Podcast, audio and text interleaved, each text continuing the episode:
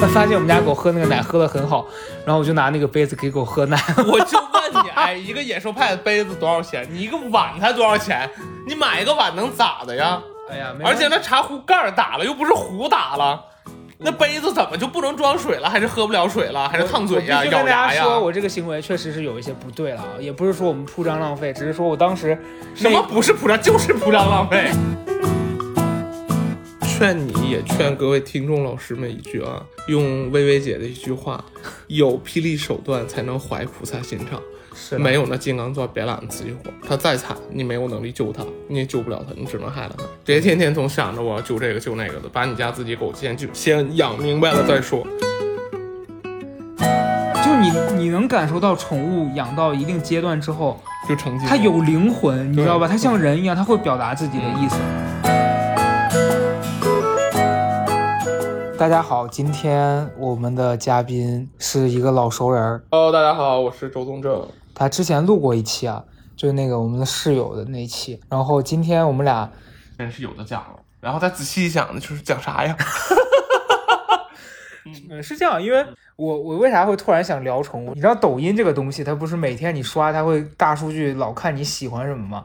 我的抖音现在推给我的就是快消品、宠物以及奇奇怪怪的那些旅游的视频。嗯，我就觉得他就是认准了我跟宠物关系很大，我每天都收到各种什么狗的软软骨素啊、卵磷脂啊、洗爪液啊这些东西。是对，嗯，我的抖音就是就是也有宠物了，嗯但现在更多他给我推的是就是卖翡翠翠和雪茄了，因为你老老看那些东西了。一个中年男人的抖音，对，我我们家这个狗应该养了，今年是第四年了吧？第四年了第四年了啊、因为我也是前两天在出差的路上翻手机，我翻到一张他好小时候的照片，我一眨眼，我说他都四岁了。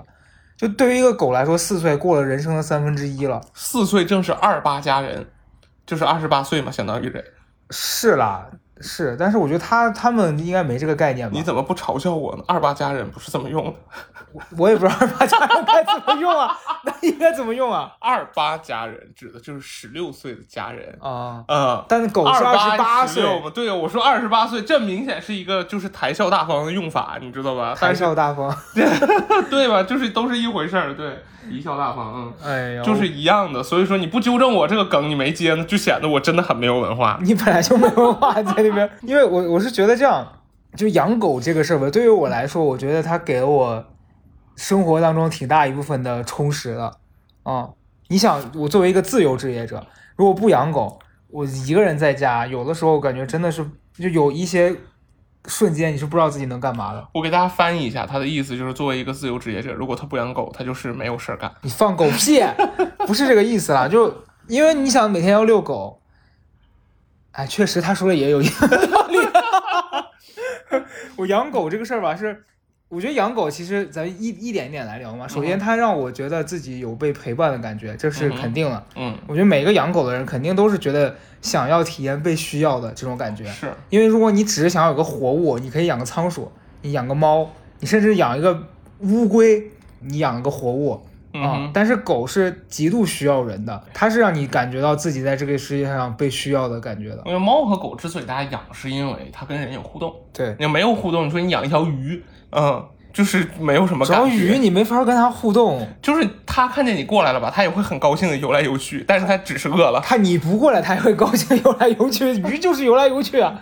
我觉得，我觉得狗是这样，因为其实对我来说，我小时候会有很多遗憾嘛。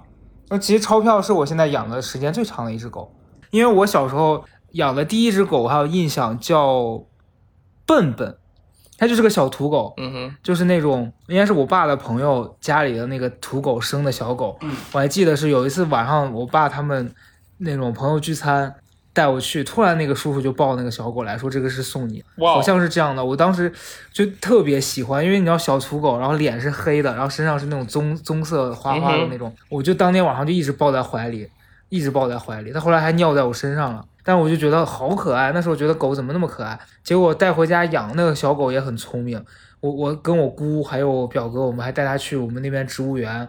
夏天，但当时有一件很危险的事儿，是在湖边的池塘嘛。嗯哼，我姑他们就觉得很热，他们说狗天生就会游泳，就把那个小狗丢下去了。那狗确实也游了，嗯哼，但但是后来我现在想想，我觉得很危险，那嗯水又脏，但但你像那个年代，大家就没有那么多讲究。你像现在什么带狗做 SPA，也没有吹干毛什么的，就是一些没有因为大夏天的，嗯，马上就干了。就把它拿出来放在草地上，它就晾干了。但其实很脏，你想那个很脏是一回事儿，狗毛不吹干很容易感冒。是，而且它那么小。但我跟你讲，就是土狗，就是没有这些事儿。土狗生命土狗就啥都行，嗯，对，你什么感冒啊，什么吃东西吃不好拉肚子，没有这回事。你把钞票丢进去，咱俩这钱又要又要损失一大笔。钞票就是游泳嘛，游的也还行，但是它就是说比较金贵，肯定是不行的，比较金贵。对对，然后后来那个笨笨就就应该是，好像是我忘了吧，应该是我我我那个时候小。我又不遛狗，然后也不给它洗，那这些活就全是我奶在做嘛。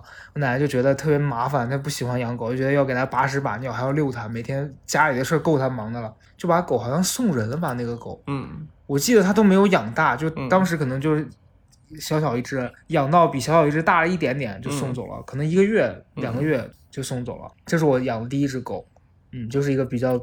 悲惨的这种，你就没有？就是你不说现在这只狗吧，养狗的经历都挺悲惨的。对，嗯，对，就每一只都是被送走。对，那你你你小时候第一次养狗是什么？我第一次养狗，真实的养嘛，嗯，那是就是哇，这是个漫长的故事。是最开始说要养狗，那会我高中，然后呢，你知道我大姨夫是一个妙人，嗯，我大姨夫这个人呢，养所有带毛的东西，就是有一套就是神奇的方法，嗯，他像一个德鲁伊，你知道吗？感觉他能跟这些东西交流。狗都不说啊。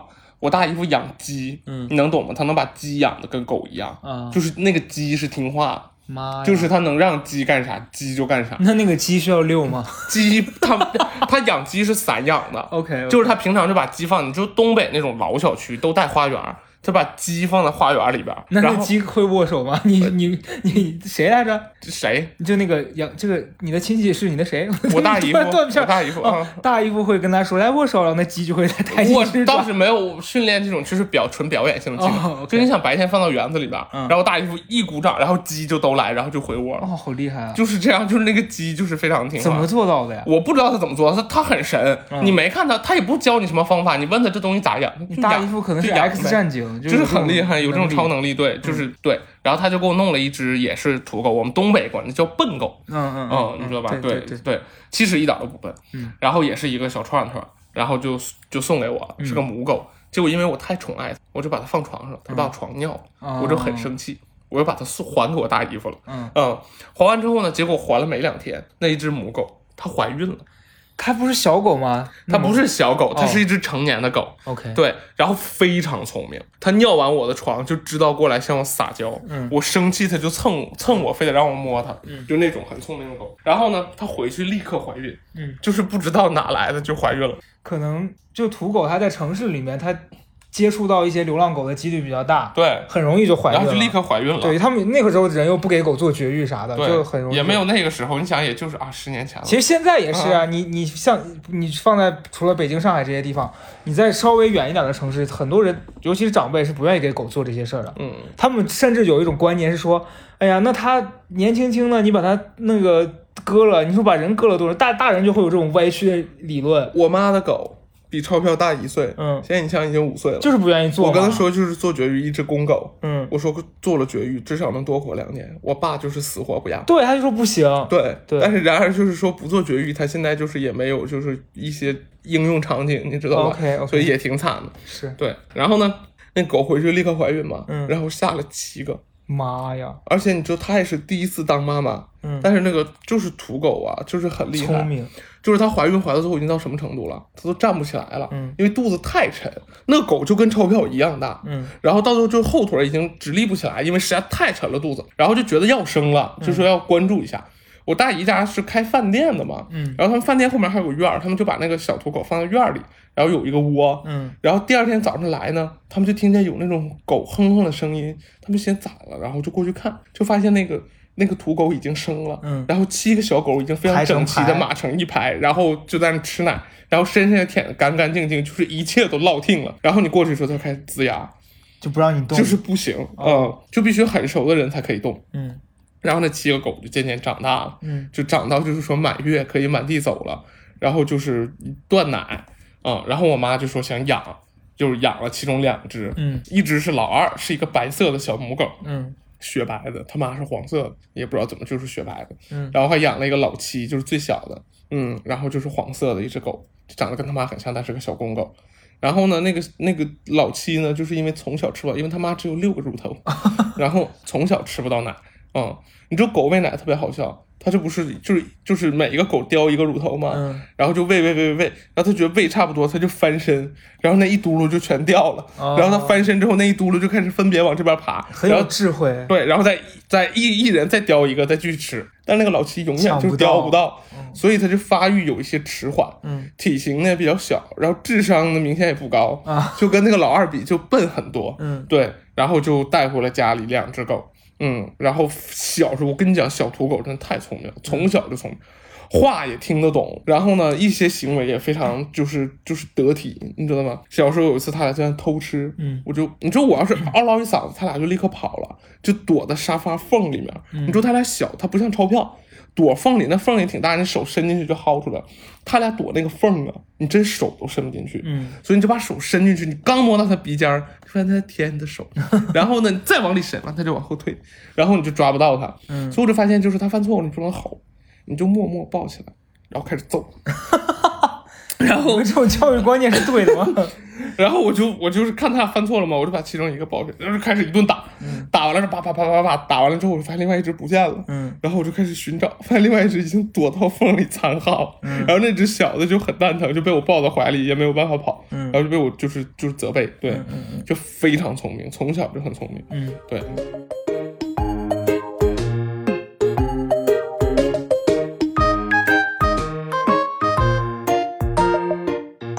那那后来这两个狗养了多久啊？后来就是养了大概半年吧，然后我就是怎么说呢，就是阴差阳错的得了荨麻疹。哦你，知道荨麻疹就是风疙瘩嘛，啊、就是受风了得的一种一种病，它跟水痘和麻疹还不一样，嗯就是对它就是一种过敏的表现。嗯然后又不知道病因是啥，其实后来想应该是就是洗温泉的时候，我在那个热石的床上躺太久，我睡着了，在上面大概躺了两个小时。天，那个东西正常只能躺十分钟，嗯，然后就是汗蒸那个房间，然后我就就出去又在室外，吹了就冬天，哎，零下二十度，我就在室外泡温泉，觉得自己非常惬意，那一刻就是夫复何求的感觉，然后回去 回去就得了荨麻疹，然后就没有病因嘛，就只好把他送走了，哦，嗯，这会这送送到哪儿了？送到这我真的去了农村，哦，对，哎，嗯，那他们俩挺惨的，因为你你自己不知道病因的原因，然后把他们送走。另外的都挺惨的，七只就是四四散天涯，哦，然后妈妈留了一只一只长得很奇怪的狗，嗯。就是老四，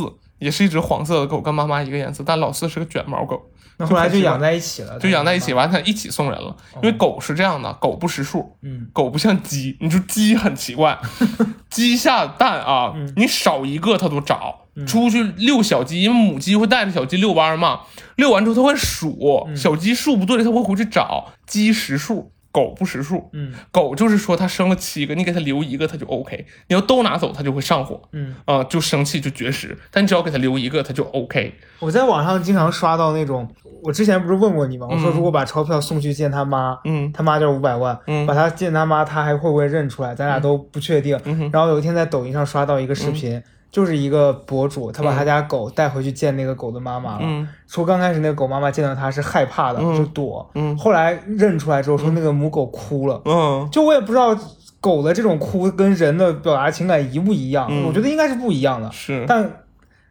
就我，你愿意相信他，也许是他认得他吧，是吧？嗯嗯。嗯，但是我好奇是小狗还认不认识？小狗就见他就一开始就很激动，就过去舔它干嘛？嗯但大狗就怕。嗯，嗯，我觉得就是挺微妙的吧。是吧？反正你你刚讲完这个，我想起来我养的第二只狗，嗯我家狗全是叠字的名字，嗯你知道吧？就第一个叫笨笨，第二个叫菲菲。嗯菲菲是一个白色的京巴，嗯是我跟我大姑去逛，我们那边有那个市场，就那种、就西安有一个地方叫文艺路，嗯然后那地方经常就卖很多花鸟虫鱼。然后嗯有一次我跟我姑去逛，就看到好多卖狗的，嗯然后有一个应该是个大爷吧，蹲在那儿摆摊儿，然后摆了两个小狗，一个白色的小京巴，一个是那种小土狗花狗。嗯嗯，然后我家狗叫菲菲，那个狗叫什么来着？叫花花还是什么？反正就是很 normal 的一个名字。但那只土狗极度的聪明，嗯然后我就把那个买回去。买回去之后，我就喜欢那个小白狗嘛，嗯就把它留下了。嗯然后那只小花狗就我姑就带回家自己养了。嗯然后那个狗聪明到什么程度啊？它就那么小一点点，它每天会自己下楼遛自己。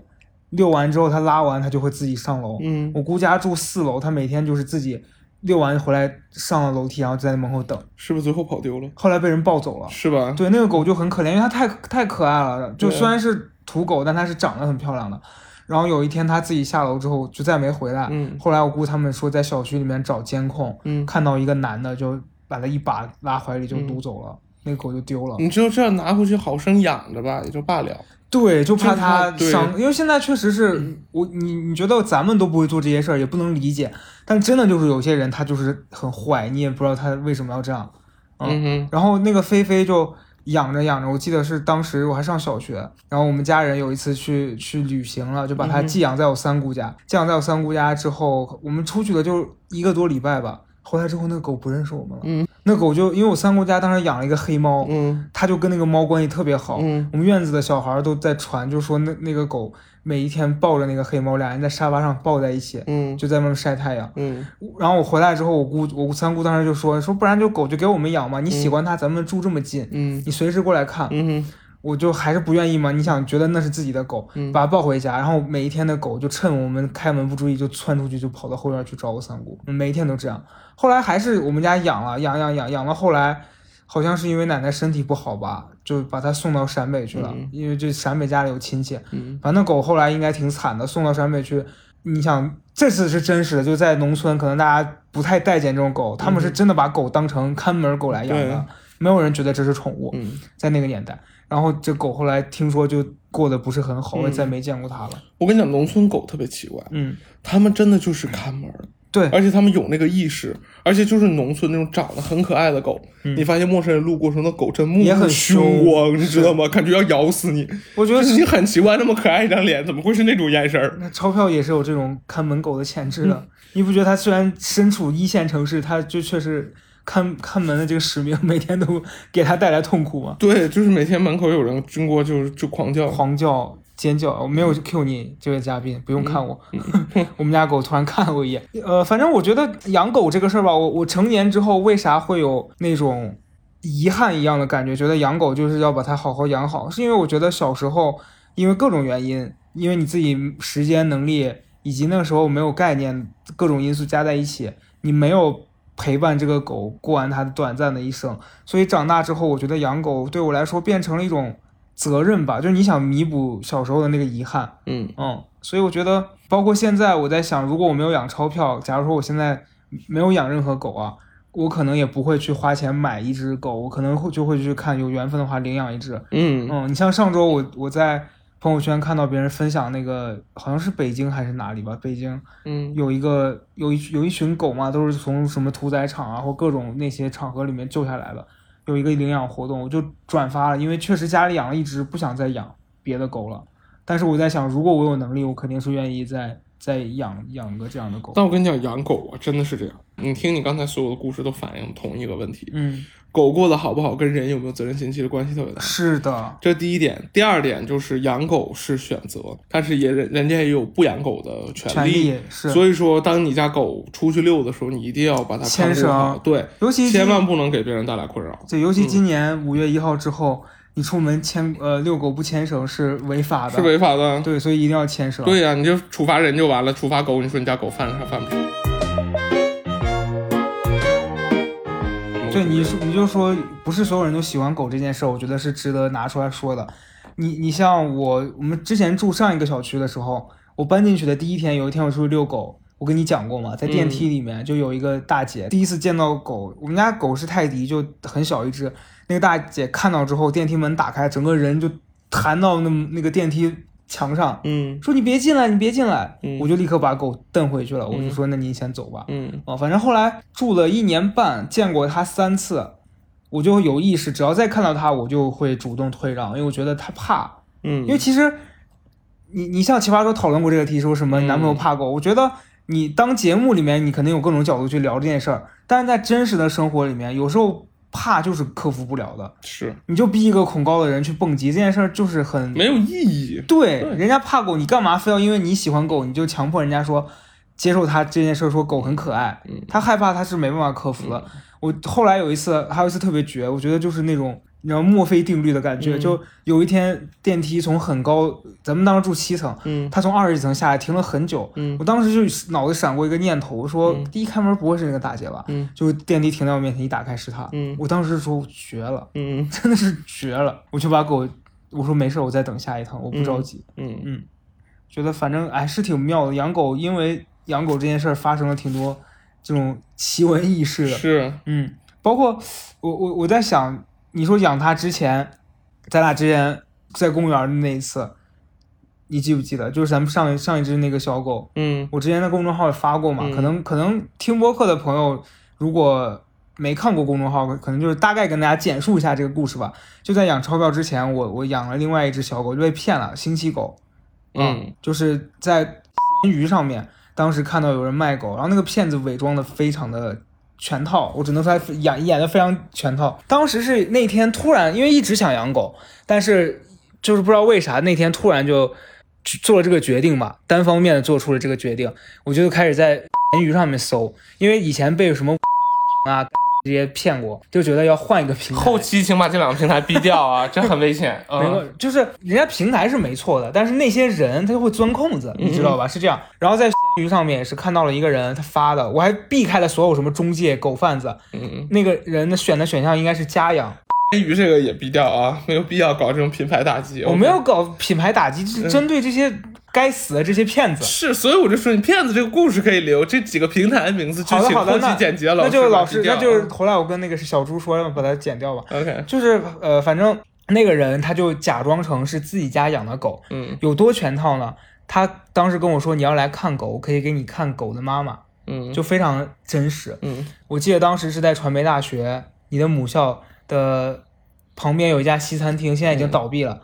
在那家西餐厅门口那有个天桥，爱杜意大利餐厅，我们我们就约非常喜欢吃。我们就约在那儿。嗯然后我当时跟另另外一个朋友，我们俩就走到那儿等那个女的出现。嗯然后那女的出现的时候，我记得特别清楚，嗯她牵了一只大狗，嗯一个泰迪，嗯然后怀里抱了三只，嗯它就是直接这样撸在怀里有三只，就一特别小。那嗯狗当时小到就大概只有我一个手这么大吧。嗯他跟我说这狗有三个月，那时候完全没有概念，因为你太久不养狗，你不知道狗一个月跟三个月应该是多大，我就信了。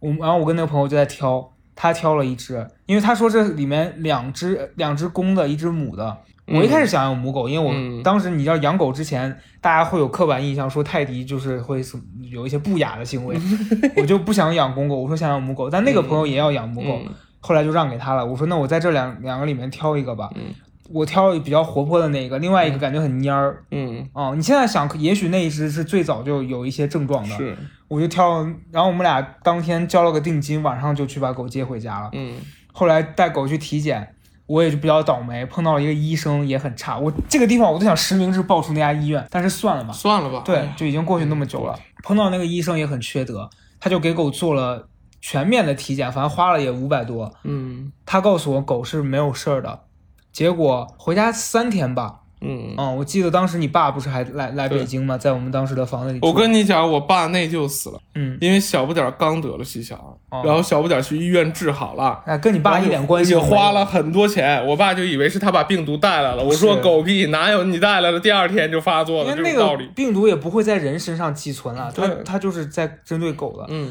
反正当时就那几天我们都很开心嘛，家里多了一个那小东西，你就觉得太可爱了。嗯结果到第三天，那狗突然开始拉稀，我当时脑子里面就嘎噔一声，我觉得不对。然后我记得第二天本来是要上班了，我还请了个假去带狗检查。但我不，我现在想想，我觉得我当时也是脑子有问题。就明明你就觉得那家体检有问题，你为什么还带它去那家看呢？嗯就没转过那个弯儿。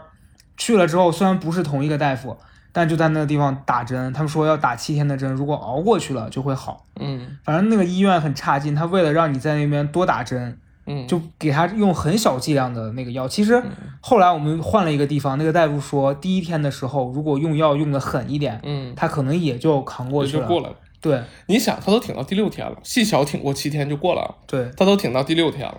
就是他要是没并发心肌炎，他绝对能挺过。是的，嗯，已经都挺过来了。对，反正那个狗就比较命运多舛吧，反正就当时熬到第六天没熬过去，然后在中间在这个医院治疗过程当中也是遭了老大的罪，他那么小，他那个血管根本就扎不到，换了好几个医生扎。我当时在那个门口听他挨针，我都哭，流泪，真真的太难过了。你觉得他那么小，他为什么要承受这一切？所以当时我就觉得这一套这个体系，这个卖星期狗的这些狗贩子真的是该死。然后以及是。就是让我觉得，其实为什么这些平台我觉得也很过分，是因为你们审查真的不够严格，导致了这些人有空子可钻。这确实也是他们平台的问题，你不觉得吗？这是哎，这是这个怎么讲呢？这个体系下必然催生的一种情况。是，我觉得他不在平台上卖这种狗，他也会在别的地方卖这种狗。嗯，根源是卖这种狗挣钱。对，且这种卖这种狗还能滋养一整个产业链，整个狗的所有医药的。部分这些东西，你全部都是一条龙下来的。狗生病，狗去打针，狗治好了，那你就捡着了；狗治不好，反正钱你也花了。是的，反正基本上所有我在网上看到大家养星期狗的经历，嗯，都是花了几百块钱买狗，就给狗治病花了大几千。对啊，有有的甚至上万。反正我当时陪那个狗在医院的那一周，我当时整个请了假在那边，也看了很多这样的。就是当时我印象特别深刻，是有我们打针的时候，就是。几个主人在那边聊天嘛，就说你你就特别像人住院，家长在那边互相聊一样。有一个男男的，他养了一个狗，那狗也是土狗串串，年纪已经很大，当时应该说是十四五岁了吧，肾不行了。那个狗特别乖，特特别乖，就那狗每天早上去打针就在了，嗯，然后那狗每天要尿尿的时候，它就看它主人，嗯，它主人就把它抱起来带外面去，尿完它就回来继续趴在那就你你能感受到宠物养到一定阶段之后。就成绩，它有灵魂，你知道吧？它像人一样，它会表达自己的意思。然后那个狗每天，后来有一天那狗就没来了。嗯嗯，后来我发了，因为那个狗，我咱们那个狗狗不在了嘛，我就发了一个文章。然后那个男男的主人给我留言，嗯，说我看到你这个我也很难过，嗯，说我们家狗也在那儿治到第几天，后来有一天早上突然。就不行了，嗯，我们也不想带他去受那个苦了，就把他送走了。嗯，那个当天我看到那个条，其实是本来情绪已经下去了，看到那条好难过呀。嗯，然后另外再一个就是之前也写过了，就那个女孩家的狗也是被骗了。嗯，然后那个狗后来死了，那女孩出去拍戏了。嗯，他妈一个一个是一个阿姨，五十多岁，反正大晚上给我打电话说我们家狗死了，怎么办呀？我带着我两个朋友去他们家楼下给他挖坑把狗埋了，反正就是觉得。挺挺妙吧？这这些经历下，就但因此你也会感受到，你做这个决定是一个非常慎重的决定。就你既然决定要为这个生命负责，你就是得坚持到底，想清楚了再养。对，真是这么回事。是的，所以我觉得大家现在很多人要养狗啊，或者不光是狗，养猫，养任何宠物，你就不要说一拍脑门说啊，我就要养，它是真的是一条命，你要为它负责。是，所以不要出现那种就是。啊，养了，然后你突然哪天又说不要了，就它是一条生命。你你当你把它想成一条生命的时候，你就不会把它当成一个玩具或者说一个包。嗯嗯，是这样。说白了，一个狗再怎么惨，它需要领养。你没有养它的时候，这个东西都跟你没关系。对，但凡你决定养了，什么都跟你有关系。所以这个事儿千万不能一时啊头脑一热就养了。你想那么多流浪猫、流浪狗，不都是这么回事吗？到到最后，你说你整个城市天天遇到的事儿。也是一样的，流浪流浪狗又咬着人了，流浪猫又抓伤人了，然后回头又什么找人，几个人又过去把流浪狗打死。这些我跟你讲，这些惨剧都是那些没想好的人造成的，对，跟猫和狗都没有关系，他们就是动物，他们在做他们自己该做的事情啊，错都是人犯的错误啊。动物呢就是动物，它它它没有那么多智慧，它不是人，嗯，所以错全是人犯的，嗯，真就是那么回事儿。就我在这个过程中有几次是我突然因为这件事儿感觉到人其实很在很多事情面前是很无能为力的。你你我陪那个朋友去，当时不是我那个朋友来咱们家看了家里狗之后，突然决定要养狗嘛，那段时间就特别冲动，就要到各种地方去买狗，然后加了好多那些狗狗场啊什么的。我当时听到狗场我就头大，我觉得。被骗的几率很高。嗯，我当时甚至劝他，因为以前我也觉得宠物店是很坑人的，一只狗卖很贵。三里屯那些狗店动不动什么充三万送三万，我觉得什么鬼？充三万送狗？哦，充三万送狗。对，然后说可以狗可以在这消费，就是什么洗澡啊、买零食，然后那零食就是比一些。同牌子的零食，咱都不比互联网，就比一些就是五环开外的商场里面的那种狗狗店卖的、宠物店卖的东西就贵两倍。我只能说那狗吃的比我都贵，就是这样了，真比贵多了。对，反正就我当时就劝他，我说你不如去那儿买，因为毕竟那地方可能狗来说对你你就是花钱买个安心。嗯结果后来他当时让我跟他去通州看狗的时候，有有一次你不是也被我拉去了吗？是，去看那个狗，然后就是一个在一个通州的院子里面，那屋也是关了一屋子狗，嗯，然后有几只小狗是啥品种来着？就是那个约克夏，哦，对，约克夏、嗯。那么小，当时就那个院子很臭，你一进去你就感觉到这地方的卫生环境非常堪忧。然后那约克夏就关在小笼子里面，特别小，看到人特别激动，你能感受到它特别希望你带走它，因为它在这儿也很可怜。嗯，嗯，可能是狗的本能吧。是这样的，狗可能没感觉到自己可怜，反正狗就是想跟你走，对它也，没想那么多。对对我，嗯说实话，那一刻我是动了那个，觉得哎呀，你，要不要救救他？但是我因为以前的各种经历，我觉得你救得了他一个，你也救不了所有的这些嗯这儿的狗。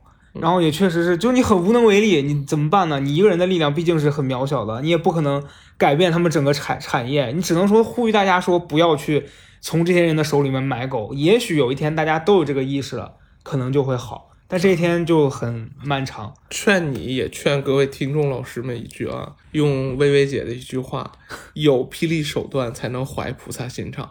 是没有那金刚钻，别揽瓷器活。他再惨，你没有能力救他，你也救不了他，你只能害了他。别天天总想着我要救这个救那个的，把你家自己狗先救，先养明白了再说。嗯，其实你你说搁前几年，如果我听到你这这个观点，我会觉得哎呀，很很冷漠。但其实现在你觉得很多事儿真的就是这样。这可不是冷漠，这才是这才是善良。哎，你养不好他，对他更不好。想清楚了，各位亲爱的们，你咋还说着说着激动的站起来了？我们本来就是就是这事儿不是一拍脑门做的决定。对说啊，我现在要做一个善良的人，我看他过得好惨，我把他解救。你是解救他吗？他在这儿好歹还有吃的有穿的，不至于被打死。你要真养了一半，你觉得你不想养了，你把它遗弃了，那那个时候它才是真惨，好吧？别激动，有点一口血吐出来。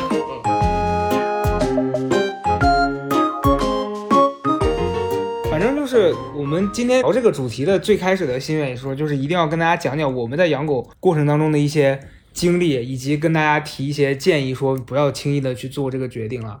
嗯，因为有有一次我记得我跟我跟黄国权我们在三里屯，然后见到一对情侣嗯。带着一个小狗，那个小狗应该也是一个约克夏还是吉娃娃，嗯。特别小。然后那俩人就把狗就扔在后面，嗯。三里屯人来人往的，嗯。那狗感觉真的随时过来一个人没注意，一脚就把它踩死了，太小了。那俩人就完全忽视那个狗，就就俩人就在那走，然后狗就在后面跑，特别辛苦的追。我当时说这俩人也太不负责，也不牵绳，嗯。然后也也不助力这个狗，就嗯很危险。我当时跟黄国权说：“我说你去把那两个人摁住，我抱他，我们快跑吧，解救这只狗。”当然是开玩笑了，但你你看到你心里会觉得不太好受。哎呀，啥样的都有。你还记得上次有个狗下车了之后不愿意下车，就害怕哦蹲在车轮胎底下，主人揪着一只爪直接给那狗拎走了。是是在、哎就是在大悦城那边，啥样的人都有，就别说了。嗯，对嗯也管不了人家。嗯对，呃，反正我觉得除了就养狗这件事儿，除了它本身的意义之外，我最近感受到就，你知道养狗会让人对很基本的一些人跟人之间相处的那个产生怎么样向往，就是我觉得你养狗，狗对人的需求其实是非常简单的，嗯，就它需要你，它会很直接的向你表达爱意，嗯它也没有那些乱七八糟。就以前前几年互联网特别流行说那个什么越跟狗相处就什么越讨厌人，就很矫情啊。我当时觉得，但现在你想想，其实就是因为狗跟人之间的交流没有那么复杂。嗯然后人跟人之间相处会有太多的那些隐含的语言。狗虽然不会说话，但是狗表达都是最直接的。嗯人最会表达，但人经常让你不知道他在想什么。就嗯哼我觉得养狗这件事儿是挺妙的。我是觉得，我觉得在养狗的这个过程当中，我非常的体验到了被需要这个感觉，我很满足。嗯哼嗯嗯嗯，你你会现在觉得说养狗让你觉得弥补了你小时候的遗憾吗？呃，也算不上遗憾吧。嗯但我前几年确实是就是跟就是养宠物的缘分比较薄，嗯每个狗养的时间都不长。嗯嗯，但这两年好一些了。嗯，所以也就还好因为大师说了呀，大师说了，这个狗要说是我养的，不能说是你养的。是，嗯，就是这狗狗，我这个这个我这个命不是说特别适合养狗，我适合养猫。对，像我们之前有一个大师来我们家看那个风水，就我们又在那宣扬这些宣扬一些封建迷信。没有没有，就是当时我们只是让大师来看看我们家摆什么可能会更好一些，就是一些，哎，反正就是封建迷信。就 是封建迷信，有什么好说的？然后当时大师可能也觉得我们家没啥可看，就说给我们俩看一下。然后大师说我很适合养狗，他适合养猫，但但是他不能养狗。大师说他养狗对狗都不好，是这样说的吧？是是是，对。然后大师说你们家这狗出去一定要说是你养的，不能说是他养的。嗯我说好。反正我们家狗可能现在就因为跟他划清了界限，现在活得非常好。对对对，就是确实要跟我划清界限。嗯嗯嗯，猫吧，就是掉毛，我实在是不行，我全是黑衣服，你掉毛你只能养斯芬克斯。呃，斯芬克斯确实，你不觉得它有一种残忍的美感？我就是很美，斯芬克斯很美，就是你不觉得斯芬克斯像超模吗？我觉得斯芬克斯像多比。不是，他那个他脸好吧，你乍看是有点像多比，但是你仔细看，他就是那种超模的感觉，我又不喜欢超模，就是就是那种就是对，就是我感觉就是他走维密完全没有问题。维密都停办了，是他确实上哪儿走去啊？对，但是就是走维密。但我这么说，我感觉我会被一些超模粉丝就是抨击。没有了，没有嗯超模对，你又没针对某一个超模，他 那些粉丝没有那么闲。OK，嗯，反正呃，我我最近觉得养狗还有一件事是让我在新的环境里面迅速的跟那个陌生人熟络了起来。啊，养狗也是一种社交方式。，对，就发现养狗的主人大家都非常健谈。那我我我上次在我们刚搬到这个小区，现在一个多月，呃，三个月了吧。然后有一天我在楼下遛狗，碰到一个阿姨，然后那阿姨就抱了一个小博美，那博美很小，可能一个多月吧。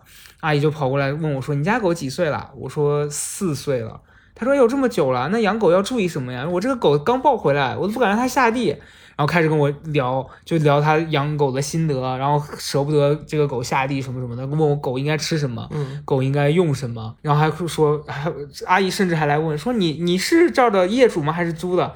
我说我租的。他说那你需要把你拉进这个业主养的养狗群吗？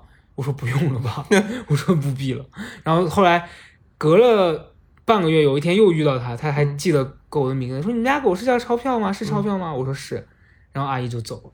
我觉得还挺好的，因此认识了一些陌生人。哎，我跟你讲，这次我回家啊，嗯我家不是刚搬家吗？嗯我回去的时候是我爸他们刚在那住的第二天，嗯，结果我发现他们在小区里面跟着很多养狗的人，也就是说打成成一片片，太绝了！本来他们这个年龄的人就喜欢社交，你知道吧？对对对，在家养狗，我的妈呀，我太多共同话题了。我很难想，那天早上我八点半从外面回来，来到小区里，和我爸我妈往家走，嗯，路遇就是人家牵狗正在遛，我爸估计精准叫出了狗的名字。哎呀，是谁？谁？妈妈？我心想，我我跟你讲，我 right now 你讲完了我才反应过来，他刚搬在那第二天。哦，啊，他就已经跟那边就是已经熟到这个份儿上了。嗯，嗯，我就想说，就是嗯，确实挺神奇的，对。好，厉害！前两天不是还跟你分享一个事儿吗？就有一天我在遛狗的过程中碰到一个大爷，嗯。大爷就很凶，大爷牵了一个泰迪，然后我们家狗见了那个泰迪就很想过去示好，嗯。然后大爷就非常野蛮，也不是说野蛮，就比较粗鲁的，嗯。把那个狗直接就拽走了，那个狗在地下就拖行，嗯。然后反正他的意思我能很明显的感觉到，就不想让我们家狗过去碰他们家狗嘛。嗯我当时心里也有点不高兴，我就觉得就你们家狗也没怎么样，就你你干嘛这样，就对两个狗都很不友好，而且很没必要。如果你不喜欢让就两个狗有互动，你可以直接说说，就是你你我们家狗咬人或者怎么样，你给一些口头警告也可以，你直接把那个狗从地上这样拽走，也我当时体验是很差的，然后我心里就不是很很很舒适，我就往前走，走了几步之后，突然就是碰到一个一对老人，一个奶奶一个爷爷，嗯然后那个爷爷突然就过来说：“哎，这是钞票吧？”嗯然后就就是你知道那一刻，你突然觉得，哎，养狗的人不一样，他们的性格也不一样，但是有一些人还是很温暖的啊、我反正那天就那一个瞬间，突然让我觉得，就我在心态上有一种本来被一个人的行为弄得很不爽，突然有一下你又觉得，哎，被暖到了，你知道吧？前面那大爷真说太轻了。嗯，什么还理解他不想让我家狗接触他家狗？他狗咋的有多干净啊？然后我就想问有多干净，多漂亮？客观说那狗其实很脏啊。对呀、那还不让不让接触，还把狗拖走，就是有些人你是没办法的，就他他就是你知道这就像就是有一个什么事儿当你面打孩子，你知道吧？，对对，打给谁看呢？你好生气啊！对呀、整那一出呢。反正那天我我事后之后我就被第二个那个大爷温暖到了，他就叫出了我家狗名字，说哎什么好漂亮啊，是不是刚洗完澡？你知道，就你会觉得人跟人之间其实就是因为这种小举动，突然一下就变得没有那么生疏了。嗯，但你也会因为某一下，你就会觉得这个人 not OK，这个人，嗯，not OK，对，就是发出一声对，是啊，反正我觉得，呃，虽然说养狗过程我也会觉得很烦，有时候会觉得很累，每天早上，尤其是我们家狗这两天，嗯我不是出差回来之后，不知道它从哪儿学回来这个坏毛病，嗯。就先首先是在那个地方寄养，人人家那个宠物店是在通州的一个小区嘛，嗯，就呃不是小区一个院子里面，嗯。人家是比较独立的，院子里面养了很多狗，每天早上六七点，可能那两个人就起得很早，就把狗放出来在院子里面跑啊遛啊拉呀。我们家狗生物钟，哎，养了四年，在人家那儿放了四天，就被人家调过去了。我回家第一天我累得要死，早上八点八点整过来扒拉我，让我带它上上厕所，不不行，它就一直拿爪子挠你，拿头拱你。然后就不行，带它下楼遛拉屎，拉完之后回来它就消停了。以前我出门的时候给它一个零食，它就会钻进笼子里面乖乖的坐好。这这几天不行，就是我一出门就在家发出尖叫，尖叫到什么程度呢？是我下到了一楼，我家住九楼，我在一楼我听得一清二楚，我很怕被邻居举报，就是即便你办了狗证，你都怕邻居举报你的那种，因为它扰民。结果昨天发现，你来讲吧，特别奇怪啊！我出门的时候，我也隐隐担心说，就是因为他他有他有事儿先走了，我就是我出门，我把他就像平常一样哄进笼子，就非常顺利。嗯，然后接着我就把门关上了，我就站在门口，我说我想听听你到底能叫成什么样。哎，我等了三分钟，安静如鸡，一声不吭一，声不吭。然后我就立刻就是下楼嘛，反正我要上班也来不及了，我就走到楼下，我就再就竖起耳朵倾听，我说到底有没有叫？一声还，还是没有。真的我就想说，Hello，不是说很凶吗？他就给我发了微信说没有啊，一声都不吭啊。我说行，那我今天带我看看。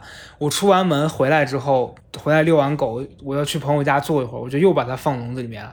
我的个妈呀，那个叫呀，就跟我要他的命一样，就依然是我都已经走到楼下，都快到朋友家了。我朋友跟我住一个小区，我依然听得清他在楼上啊什么那个尖叫，我无语，我真的大无语。这狗怎么还搞区别对待呢？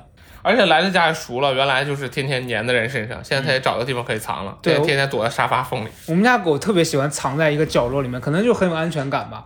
之前他举了一个例子说，当你把一个人放在一个你想，如果你住在一个一千平米的大房子里面，你也会很没有安全感。最可怕的是挑高，嗯你想这挑高，咱家这挑高大概得有三米吧，嗯，狗的肩高就三十公分，对所以相当于是它十倍的身高我，觉得我们家没有三米，你夸张哦，有有三米有了。有有有，所以就相当于是啥呢？就相当于我们住在一个挑高十米的房子里边是啊。你感受一下，城堡都没有那么高的挑高。反正今天这一期啊，我们聊的也比较短，就是其实就是想讲一些自己的养狗当中的一些小的心得，也不想讲太多大道理。我是觉得，呃，因为我现在朋友有一些我认识的，他们养了很多，家里就是动物园儿。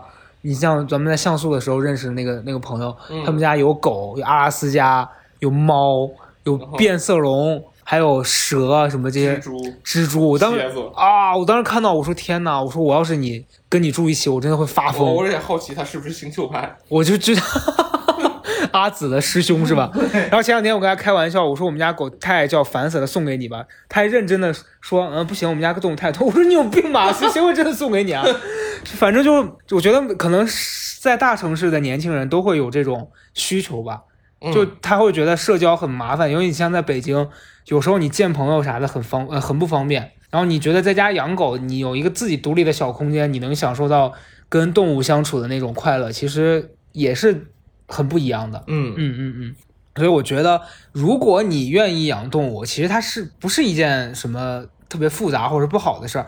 但是你在养动物之前，一定要想好你适不适合做这件事儿，嗯以及你能不能做到长久的对它负责任啊，以及就是可能从物质方面的条件来说，你你倒不希望说你对你的狗有让它过得这种穿金戴银那样子的生活，但是就是说你要一定要保证自己的生活是比较稳定的，然后你再去做这个决定，不然可能这个狗跟着你一直在漂泊，漂泊到都就是另外一回事了。主要是如果你要临时不想养了，把它送人，对狗的伤害也很大，然后对自己来说，其实你以后也会觉得这件事儿是一个没必要的。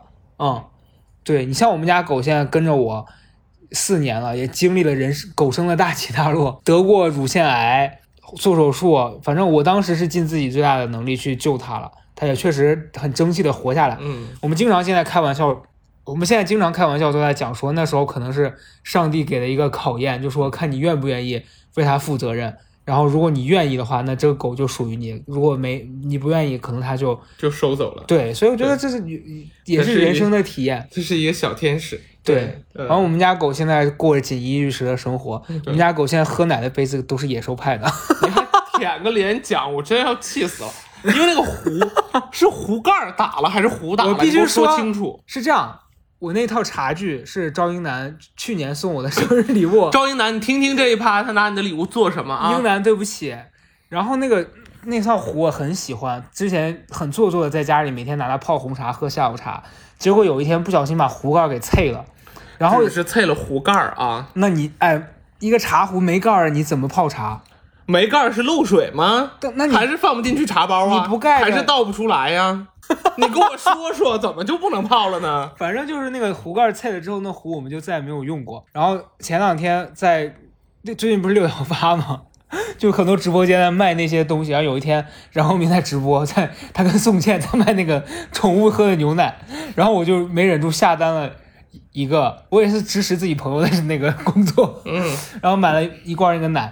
然后我发现我们家狗特别爱喝那个奶，结果本来想拿个碗，然后发现我们家没有多余的碗，我说：“哎，这个茶杯没有多余的碗，你听听啊，你闭嘴。”然后就发现那个茶杯还还蛮好看的，我说：“那不如就倒一点嘛，因为多了怕狗拉稀。”我就给狗倒了一点。后来发现我们家狗喝那个奶喝的很好，然后我就拿那个杯子给狗喝奶。我就 问你，哎，一个野兽派的杯子多少钱？你一个碗才多少钱？你买一个碗能咋的呀？哎呀，而且那茶壶盖打了，又不是壶打了。那杯子怎么就不能装水了？还是喝不了水了？还是烫嘴呀、咬牙呀？说我这个行为确实是有一些不对了啊，也不是说我们铺张浪费，只是说我当时什么不是铺张，就是铺张浪费。那一刻我的脑子的弯没转过来，我觉得说这杯子反正放着也不用了，那不如就让它发挥它杯子的最大价值，是吧？好了，就是最后我要深刻的为我的这个铺张浪费做一个反省。我今天晚上就是会呃。先立刻去淘宝的慈善上为做一些捐助，确实是我鲁莽了，对不起。我为什么要道歉？最后，好了好了好了，大家一定要就是多做好事，多做慈善，以及善待身边的每一个人。好了，可以了，嗯，好，跟大家告辞吧，好吧大家再见了啊！这期结束非常草率，不要莫名其妙这个结尾，拜拜。